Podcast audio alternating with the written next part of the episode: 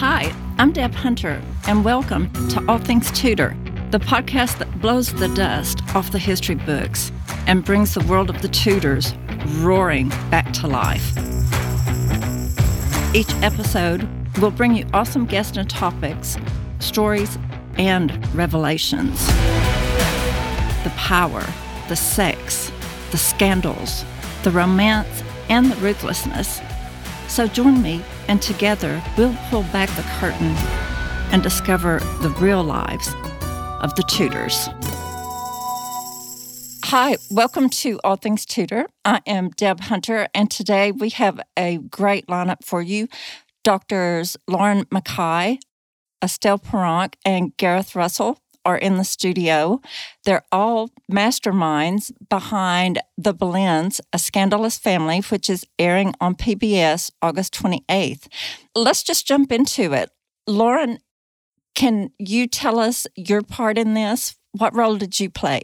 Oh gosh, it's going back so long ago now. Um, I was involved in this series from the very beginning, and it just began with a phone call from the lovely producers, are Katie Greening and Richard Carson Smith. And they had this idea that they had discussed, I think, with the wonderful Linda Porter, who ended up being the historical consultant of the series, that they wanted to do a series not just on Anne Boleyn, but on the Boleyn family and as a family, as something uh, human, something that we can all sort of relate to. And I have done my PhD on Thomas Boleyn, which I then turned into a book, which is called Among the Wolves of Court, The Untold Story of Thomas and George Boleyn, George being uh, Thomas's son and Anne's brother.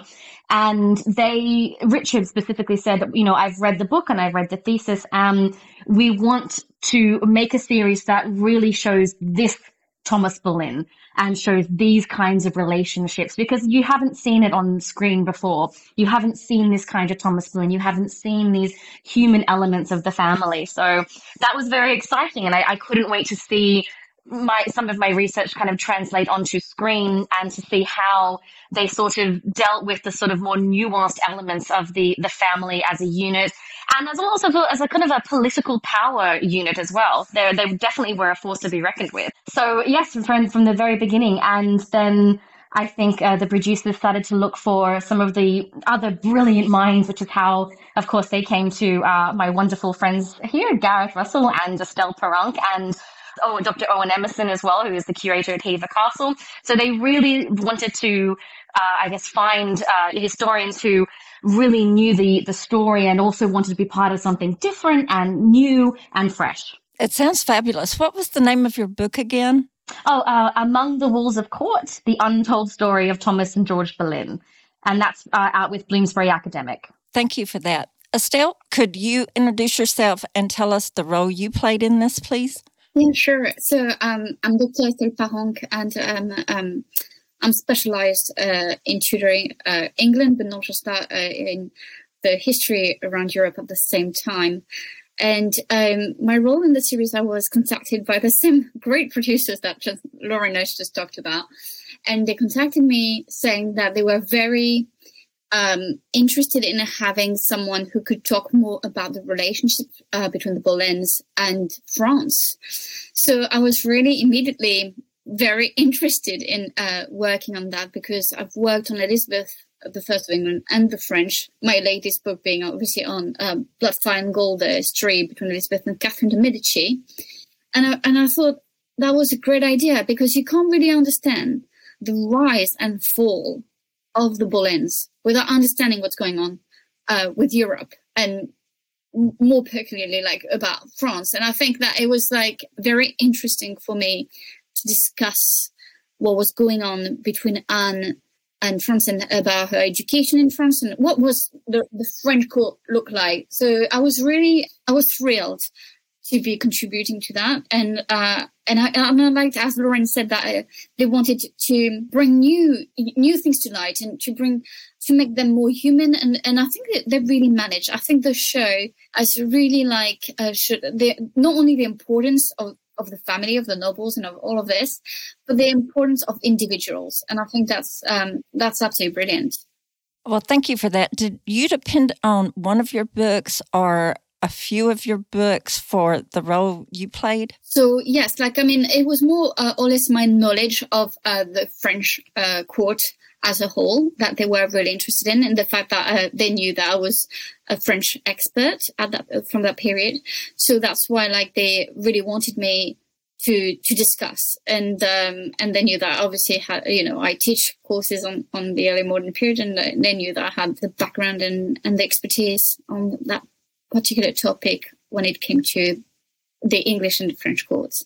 It sounds fascinating. I think that's actually what made it what makes it so exciting is the um the, the slightly foreign elements that, that both Estelle and Gareth uh, bring to it. Certainly, the French court we don't see, bef- uh, we haven't really seen before when it comes to Anne Boleyn. At least we haven't seen the political uh, uniqueness of it. And I think that's what Estelle did so brilliantly in this series is to really place Anne like this is where she is, but also her relationship with her father in the French court. It was so wonderful to see it explained on screen, and and uh, Estelle did it so brilliantly. So I'm I'm really excited for people to see it actually in the states because it's certainly a new perspective.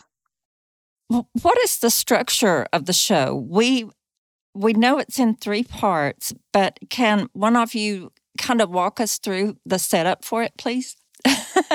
sure.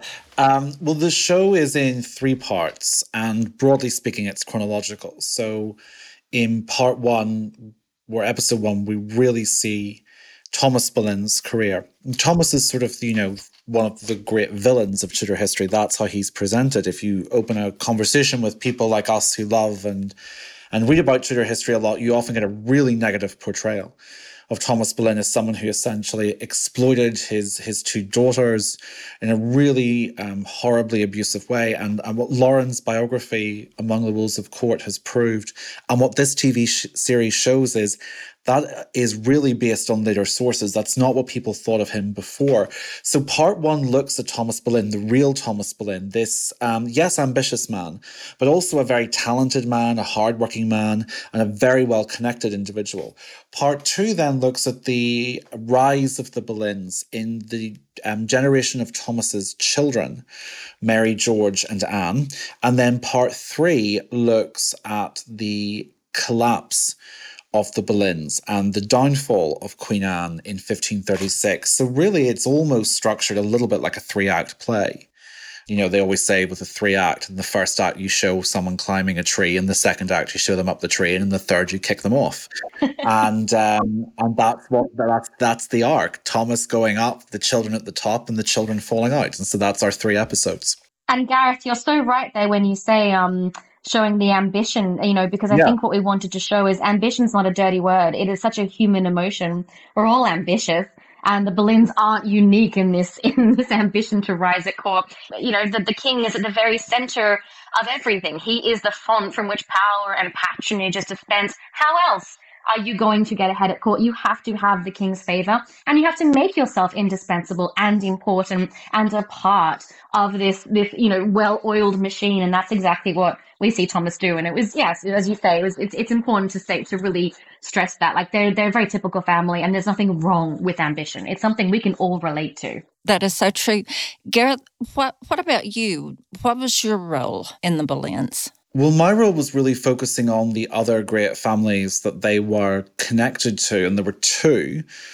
There was the Butler family, who were sort of the great, uh, one of the great Northern European aristocratic families. They more or less owned most of Southern Ireland, and Anne's grandmother, Lady Margaret, was the heiress to the Butler fortune and the um, Butler title obviously every you know every show has to make a decision on what on what area they focus on and the Boleyns decided to focus a little bit more on the English side of things rather than the Anglo-Irish or the Irish side of things. So in a shameless plug I will say if you head on over to my Instagram uh, underscore Gareth Russell I talk a little bit more about the Boleyns and their relation to the Butlers. And then what I did talk about more for the show was the relation to an equally um, powerful English aristocratic family, who, of course, most of your listeners will have heard, it's impossible to shake a stick in Tudor England without hitting at least one member of the Howard family. It's almost like trying to find someone who isn't called Thomas.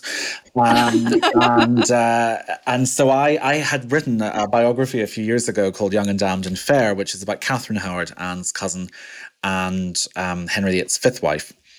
And so with this uh, with this project, I was brought in to talk about, you know, how did it work with the Howards and the Boleyns? You know, Elizabeth Boleyn, Anne's mother, was the Duke of Norfolk's sister. So she was half Howard. They did play a role. I it, it, unfortunately meant I had to spend a lot of time talking about the third Duke of Norfolk, who is one of Tudor England's most staggeringly unlikable individuals. And as I say in the show, that is some horse race to win. It's not exactly, a, you know, a miscongeniality competition of the court at the time. So I really was focusing on who are the Boleyns related to, where does their money come from, which of their relatives help them, and actually, uh, what what is so revealing about these relationships is the idea that the Boleyns were essentially new money is something that can't really be substantiated.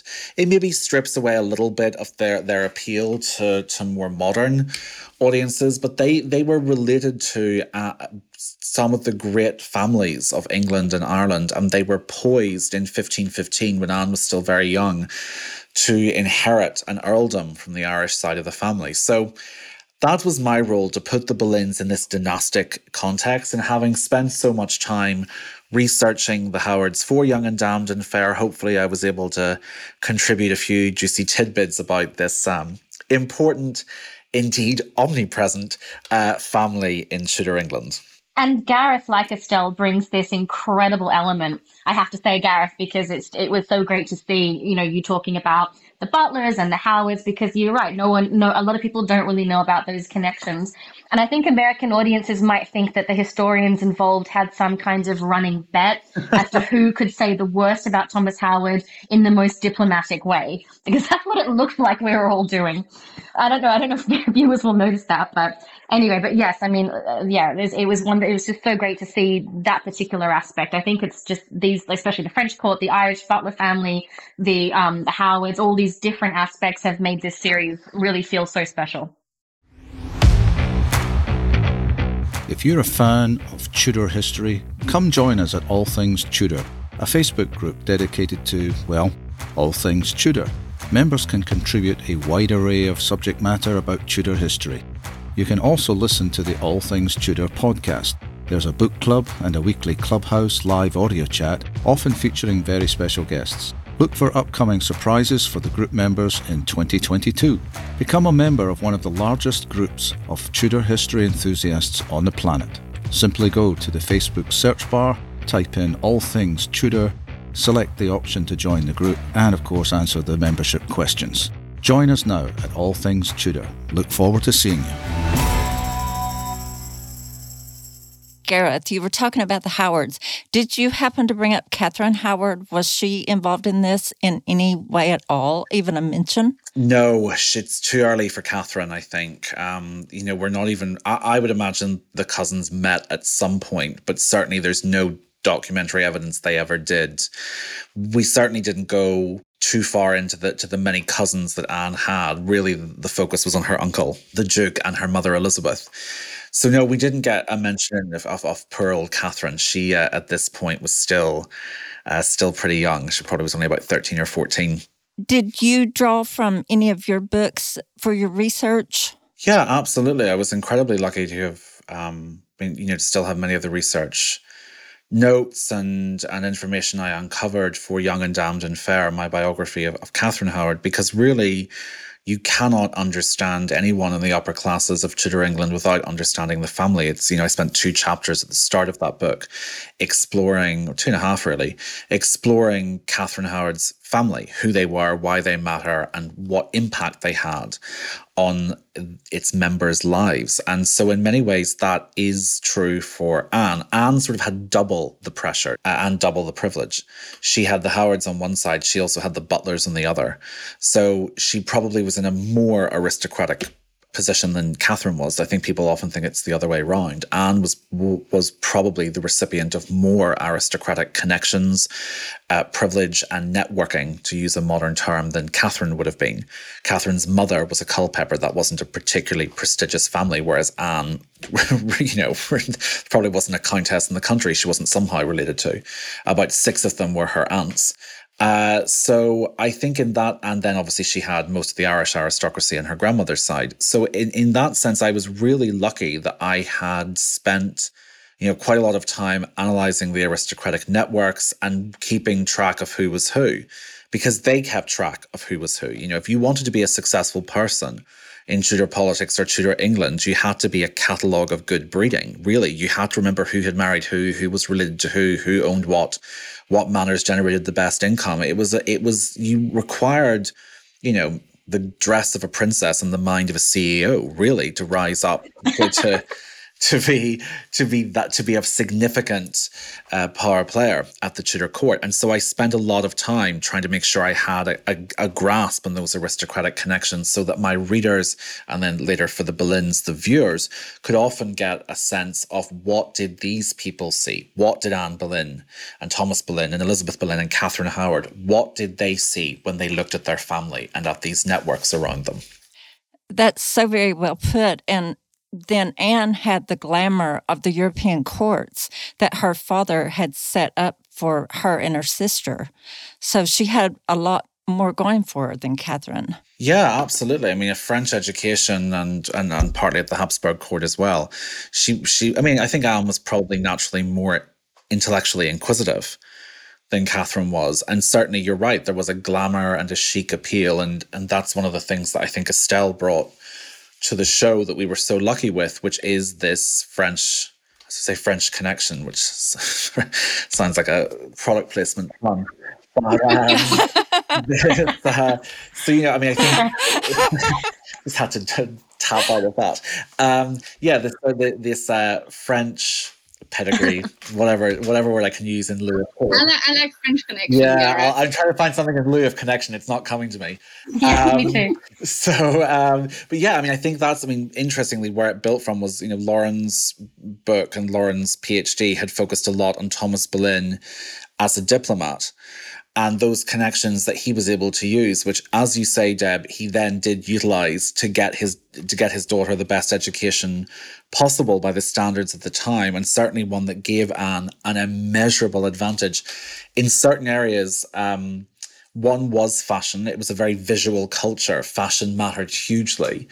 And she was called, even by one of her enemies, the glass of fashion. She was very, very well dressed. She knew how to present hmm. uh, a chic and elegant visual in the world of politics and, and high court diplomacy. She also, I think, had a better grasp on foreign policy than a lot of other people around her did because she had lived there. And so to go from Lauren's book into Estelle's expertise about the French court, it is important to remember that this is someone who is, you know, Butler and Howard. She comes from these Anglo Irish or aristocratic uh, connections. She is the daughter of a diplomat that then leads us to someone who has a French education. So, hopefully, between us, what we were able to offer and what the show hopefully offers is a series of building blocks in the story of a life how a person is put together, how they are formed, family, education, upbringing. And i and hopefully the show and our um, narrative and expertise and discussions and contributions to it will make that uh, clear and also interesting to viewers. It's actually interesting when we think about the french and the you know having a good education and the importance of that and putting an ahead you know in terms of you know when we want to try to compare with catherine of aragon for example and i think sometimes we have to be a bit careful because obviously, I don't think that at that time there's any um, kind of interest in marrying Anne to you know to a king, and so like she's getting all of this experience. But I really believe that beyond the education, beyond all of this, she's massively influenced by two powerful French women. And one is queen, and the other one is a duchess, and then she's going to become a queen herself. So I'm talking about here about Louise of Savoy and um, Margaret of Angoulême and who's going to become Queen of Navarre. And it's almost like as if, in my opinion, it's almost as if, you know, Anne Boleyn was so influenced by strong women from an early age, you know, with Margaret of Austria as well, that, you know, they were like planting seeds in her for, you know, the terms ambition that you mentioned, Lauren, you know, not in a bad way, but in like, is this the life I want? Like, what kind of life I want? What kind of life I can get? But at the time, obviously, when she's in France and when she comes back to England in 1522, um, there's no in her head like uh, really about you know um, being better than Catherine of Aragon. And I and I would like us to remember as well that Catherine of Aragon is raw blood. So you can't really do better than that. And if you're going to compete with that, you obviously need to be at the top of your game, as Gareth just said. You know, like you need to be almost perfect. And uh, in many ways, she succeeded in that. I think. And I think that's why why what Estelle sort of talked about in the series and what, what viewers will see, the, the French element is so important, not just because in terms of what influenced Anne, but who facilitated this position at, the, at these courts and the most sophisticated courts in Europe. It comes back to Thomas Boleyn. And so the series kind of poses the question, um, what does this say about her father? That he would want this education for her to, to so that she can become the very best i hate to sound so modern the very best version of herself so she can have this incredible education and upbringing. This isn't so she can marry a king or even attract the king's interest. This is about what Thomas wants for his daughter. And so it's kind of turning already on its head these myth, you know, the, the myths and legends about uh, Thomas Boleyn, the man and the father, because it's really sort of saying, well, you know, then, then why would he have done this all for his daughter if it's just to play her as a pawn? Clearly, she's more than that. Clearly, he sees her as more than that. So I think it was it was really important that these elements that that, that Estelle brought in about the French court were just was so um, important to to actually see played out in the series as well. So would you say he was the epitome of a Renaissance thinker? in educating his daughters and getting them involved in the European courts and then bringing them home to England to share that?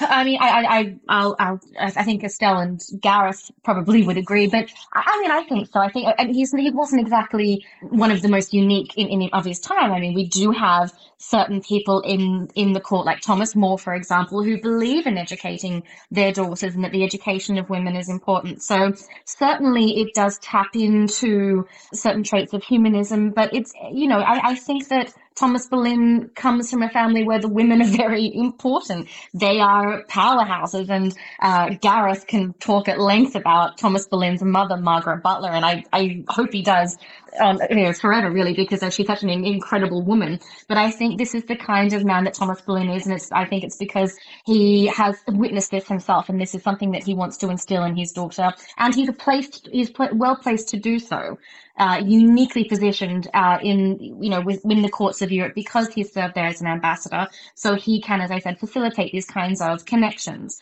that he wouldn't necessarily have gotten himself. That generations of Boleyns before him wouldn't have been able to achieve, but he has secured it for his daughter. So, as a panel, do you believe Thomas was influenced by the women in his own family, and that's what led to his education and I don't want to say pushing his daughters, but teaching them a new way of life that hadn't been available before. I, ho- I hope I haven't gone out on a limb here, guys. what do you think? I know I would I, I would agree. I think actually the butlers, you know, the women, the family of Thomas's mother, there had been a long tradition of the women in that family having the right to own substantial property on their own. They owned the women, the head, the wife of the head of the Butler family owned in her own right uh, quite a lot of land in Dublin from which she generated an independent income, which was very unusual for the Middle Ages.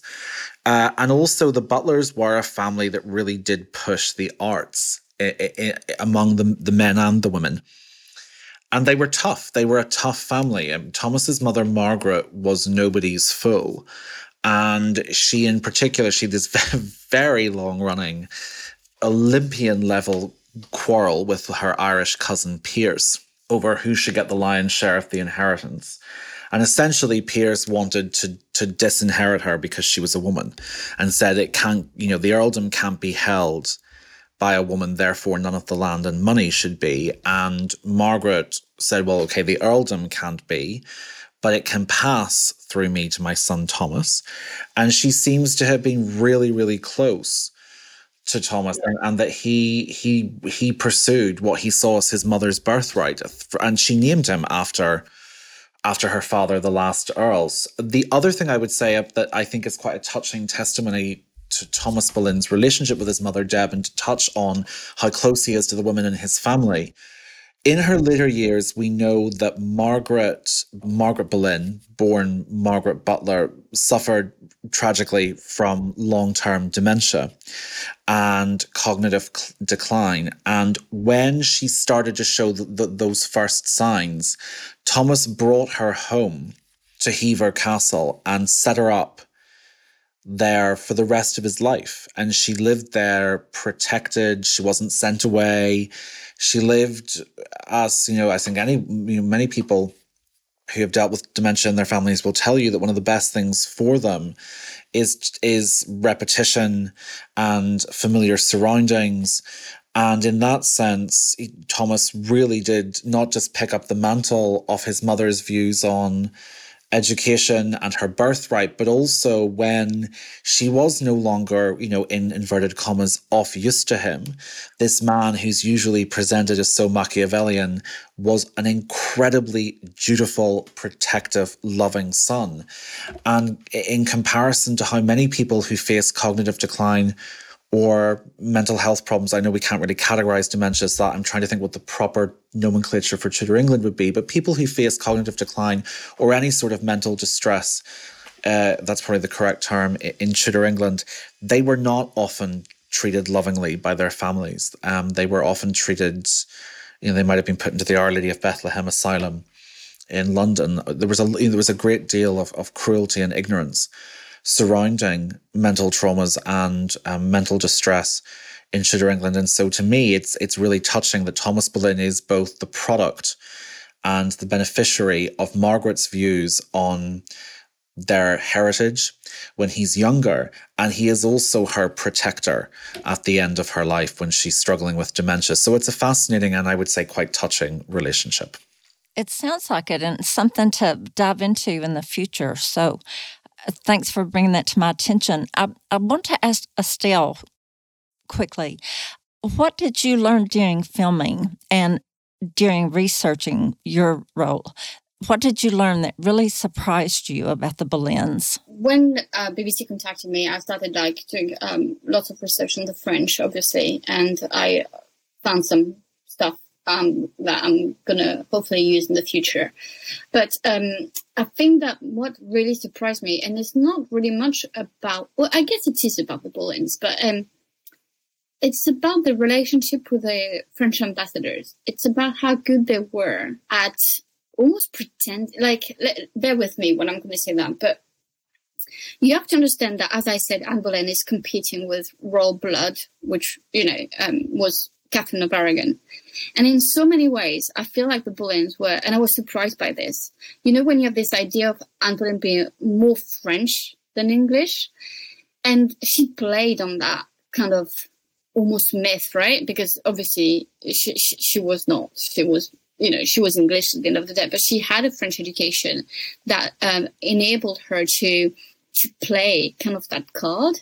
And I was really also fascinated by the different relationships that the French ambassador decided to have with her. And what I mean by that is nothing sexual or sensual or whatever like people might think. But uh, because people are French, right? So obviously we have the bad reputation. That is not what I'm talking about. Uh, it's more or less like the fact that some of them were really uh, fond of her as a person. They really praised her for who she was as an individual. And others were really not great fans at all. And you can see that when at the end she's during her fall, like you can see who were behind her and could not express their true thoughts. And the ones who were like, well, you brought that down to you. You know, like you you went a bit. You know, she's a bit like uh, you went a bit too close to the sun, didn't you? And now you're burning. And I feel like uh, some of them saw it, not saw it coming, but some of them um, didn't feel, I think no one saw it coming, but I feel like some of them were not that surprised or, uh, well, almost like thinking, well, you know, it happened to her because she was too ambitious, she was this, she was too that. So I think that's what surprised most is the complexity of the relationships and um, how the French are going to react or not react. And I was, re- I'm, I'm definitely uh, fascinated by that and want to bring that more to the public in the future. So fingers crossed, guys. That's a great analogy, by the way. Got too close to the sun. Yeah, because I think it's like, you know, not many thought that she would be able like to to pull it off, right? Like, because come on, like she's marrying a king and she's not royal blood. She's not bringing a dynasty with her. And actually, I think that's what she's basically saying. She's saying, actually, I am bringing a dynasty to you because I, I was brought up in France and she's probably saying I do have special relationships and uh, connections. You know, again, Gareth, uh, connections with France, and so I think we have this this type of woman who's like, I know I know the French court so well. I'll be so you know you, are going to depend on me. And and actually, she didn't realize that men don't like being dependent on women, especially in the 16th century, right? They're like, oh my God, who does she think she is? Mm. And uh, and even Henry VIII was probably, you know, in a way, she was brighter, smarter, um, and and everything that you know Thomas Cromwell and Henry VIII were not and she was charming. She was a, much more charming than these two bastards. Like, sorry. Um, so like, okay, sorry, Laura. so, so we really have like this woman who was who could do it. She could do it all. She could do it all.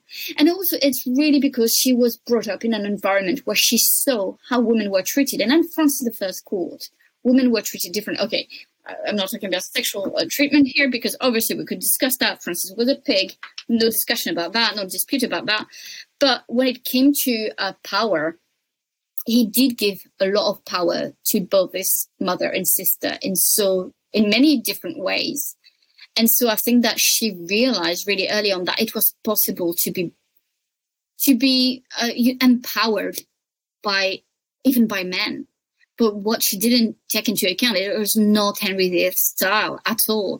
And for Francis, it was mostly because one was his mother and the other one was his sister. Uh, he was not like that with his wives. but in so many ways, he did empower other women, uh, especially his um, mistresses.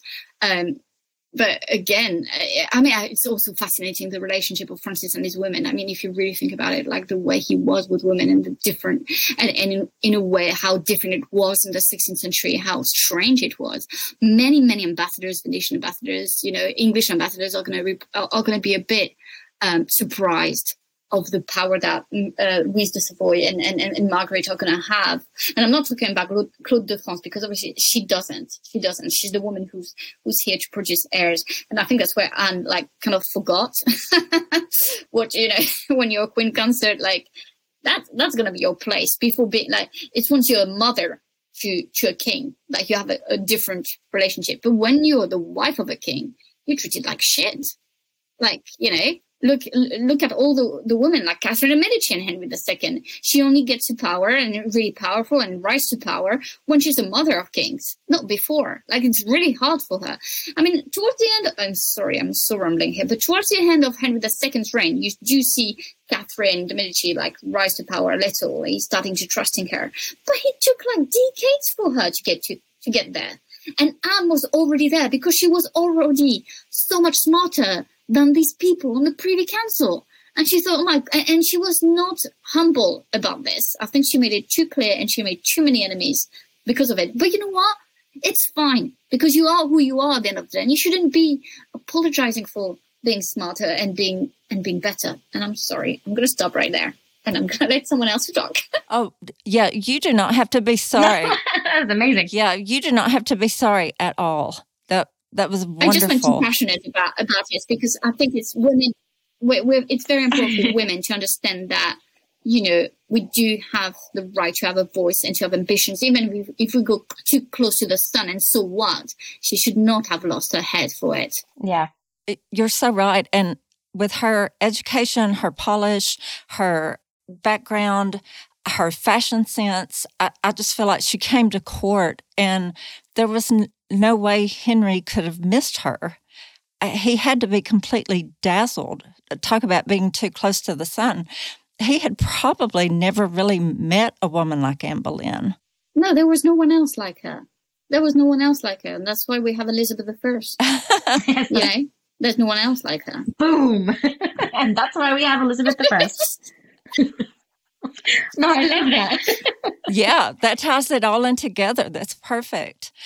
Well, Lauren, what did you learn in your research for the show and in filming? And you play such a huge role in this, but was there one thing, two things, three things possibly that surprised you or that you didn't know before? Uh, I didn't know, but certainly I I firstly, I mean, it wasn't these uh, specific things, but just rather um, a, a, a, number of, of elements and details which I found were really interesting. And I suppose one interesting element was just how positive uh, so many of the historians were on the series when talking about Thomas Boleyn, because Thomas Boleyn has been so systematically denigrated over the centuries. And it, it, and sometimes it's simply because uh, historians are writing about Anne Boleyn and they they sort of toe the line, is how I like to say it. They follow the traditional stereotype about Thomas Boleyn. And Anne Boleyn is, you know, she's either a pawn of her father or she's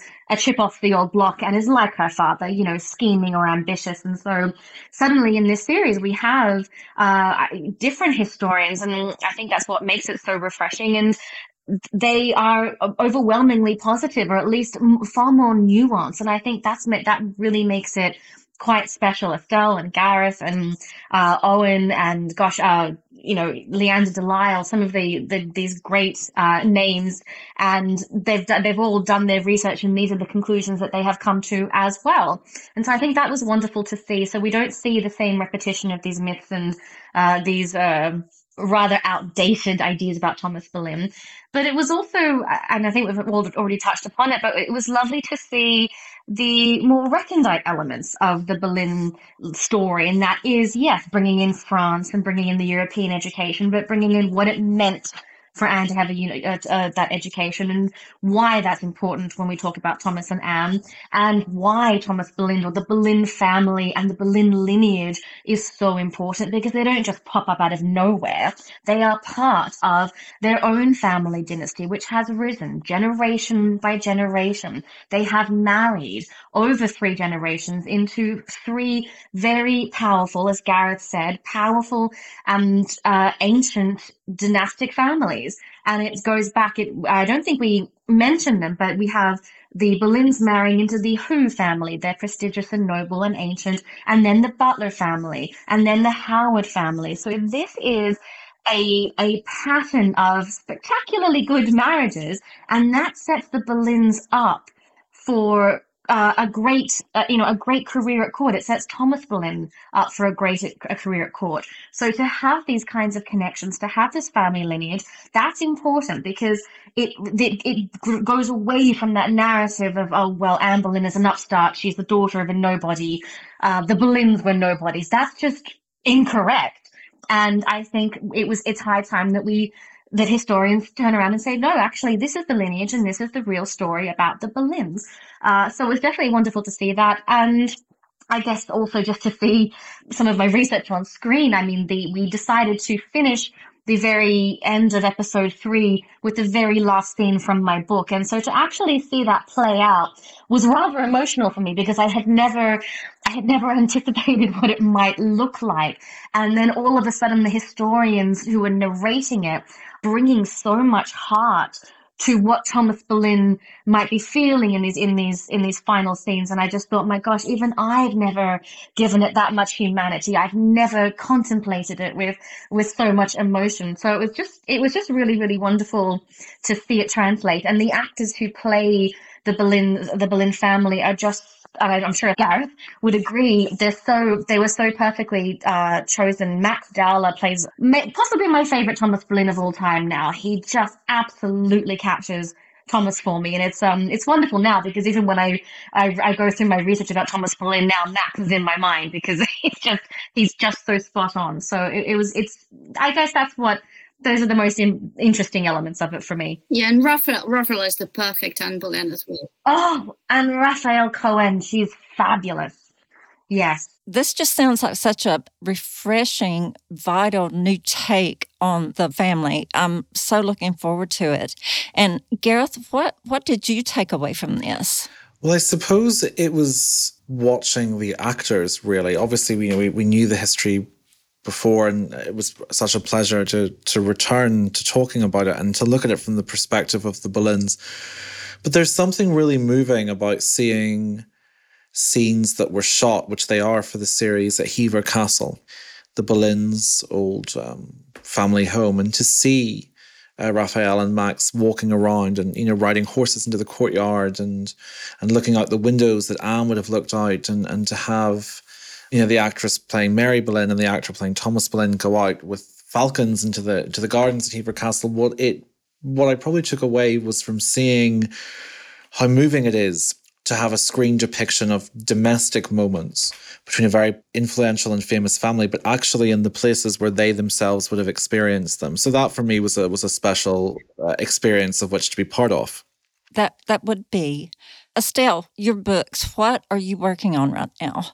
Can you share that with I us? I can't tell. I can't say. It's it's it's it's a secret. it's a secret. But I think if you uh, listen to me and by my passion, you probably, you know, can can have a good guess. But I can't say it. I can't say it. It's really super annoying. But there will be an announcement, I'm sure, very soon, and I'll be able to share with the world what I'm working on next. And I cannot wait because it's so exciting. But your but your current book ties in so wonderfully because it, it has uh, Thomas Boleyn's granddaughter. Exactly, and so like that's quite that's quite like uh, that's where my love lies really about the relationship between the French and English, and I think it's mostly because it's my two nationalities now. So like I, I, I feel really close to both countries, and I love working on them both. So yeah, so definitely. Well, thank you for that. And we'll be looking for you on social media to find out what your announcement is. Thank you, Deb.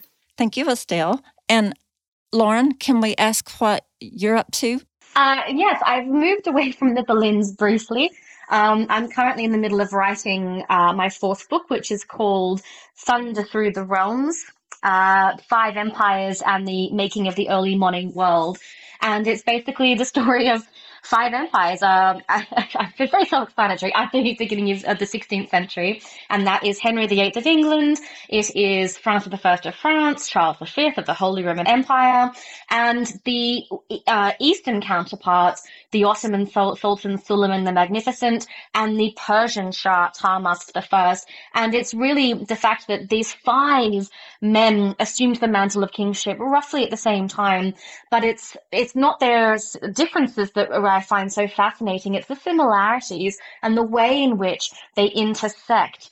And I find it just so fascinating because there's always been this otherness about the Ottomans and the Persians, and yet the the, con- the connections between them, I think, just really, uh, really, really show how they, they're all they're all very much human. They're facing the same issues. They have issues with their mothers. They have issues with their women. They have issues with their advisors. They all want to be seen as the epitome of the Renaissance, and it's so interesting because it, it's it's how the Eastern empires want to be seen and regarded by the West, and how the West is so in love with the East, even though they'd rather die than admit it.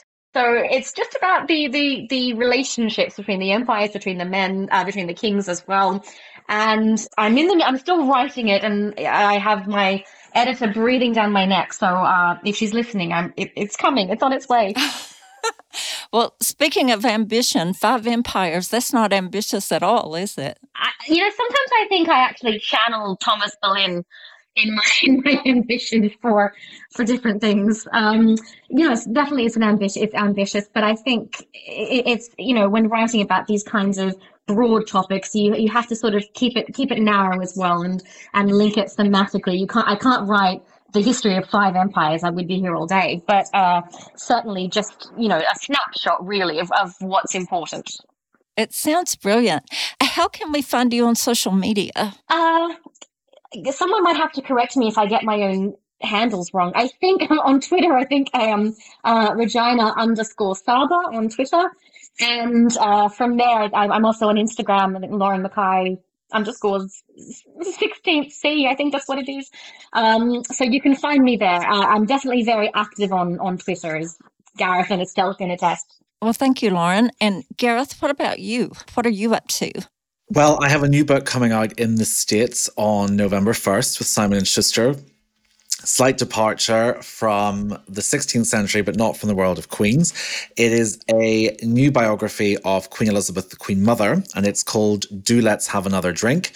the sparkling life and fizzy wit of Queen Elizabeth, the Queen Mother. And it's a collection of 101 anecdotes that I collected from her private letters and from people who knew her, some of her friends, some of her relatives, uh, some people who didn't like her very much.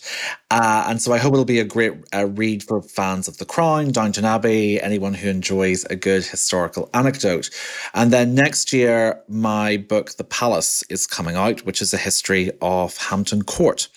And it tells a different story in a different room with a different decade, different person, moving from the time of Henry VII right the way through to Elizabeth II. So I'm very excited about that. And you can find me on Instagram at underscore Gareth Russell, all one word. Well, this has been fantastic. Thank you, Lauren, Estelle, and Gareth. Please come back when your next books are published. And thank you for giving us insight into the Boleyns, a scandalous family. And we want to especially thank the listeners for tuning in today. And please subscribe to the All Things Tudor podcast, leave a review, and have a great day, everyone. Thank you. Thank you so much. Thank you, Deb. You've been listening to All Things Tudor. My thanks go to listeners, my husband, and my team. If you like what you hear, leave a review, follow wherever you get your podcast, and share with your friends to help others find the show. Join the All Things Tudor Facebook community to connect with tens of thousands of Tudor history lovers. You can also connect with me across social media at the Deb ATL. Thanks for listening, and we'll catch y'all later.